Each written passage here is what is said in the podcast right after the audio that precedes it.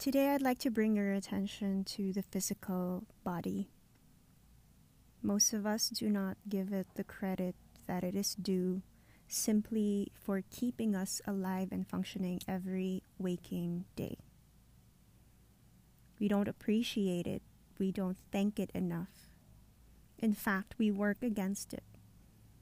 We criticize it for every little flaw that we see.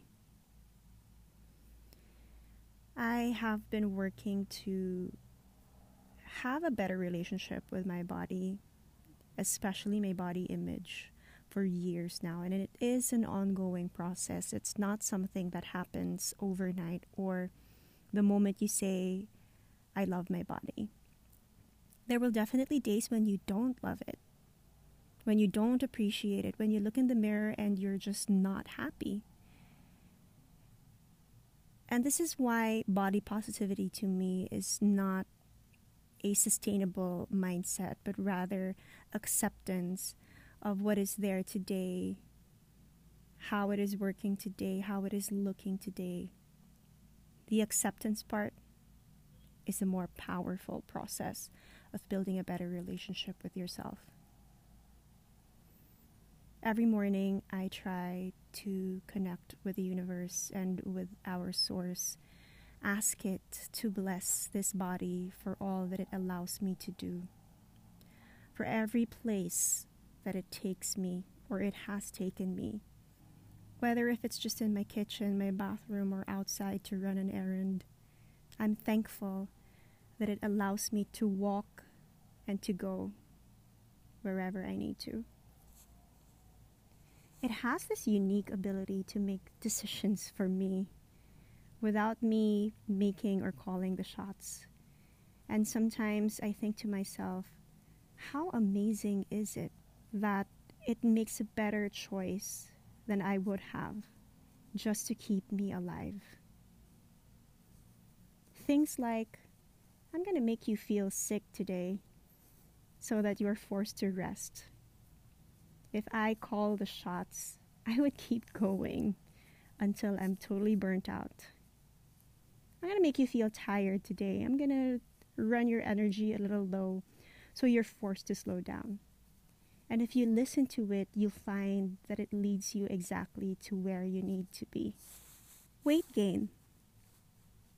Women hate their bodies for putting on weight when in fact it only does suppo- what it is supposed to do to prepare us for things that biologically we are supposed to or meant to go through. It's for our own sake. And my flaws, they tell my story. Your flaws tell your story too. And I'd rather keep them than get rid of them, if only to remind me of every beautiful experience whether it's good or bad, hard, or a beautiful, joyful memory. I'd rather keep them just for memory's sake. It's quite easy to forget that even before we found our place on earth, we chose the body that we have now.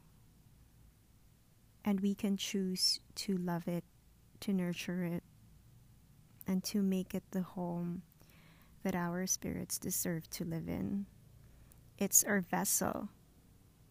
It's the only vessel that we have in our journey towards our highest self. And maybe if we see it that way, we can be kinder and more compassionate to it. We can team up with it and maybe we can criticize it less. Those thighs are beautiful, they take you places. The fat, girl, they give you your curves. and whatever flaw that you see in yourself is exactly what makes you beautiful. I'm not giving you any kind of shit. It's for real. You just have to see it a different way.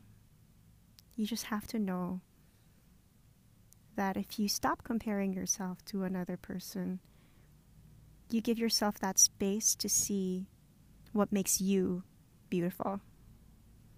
Have an amazing day, you guys. Love ya.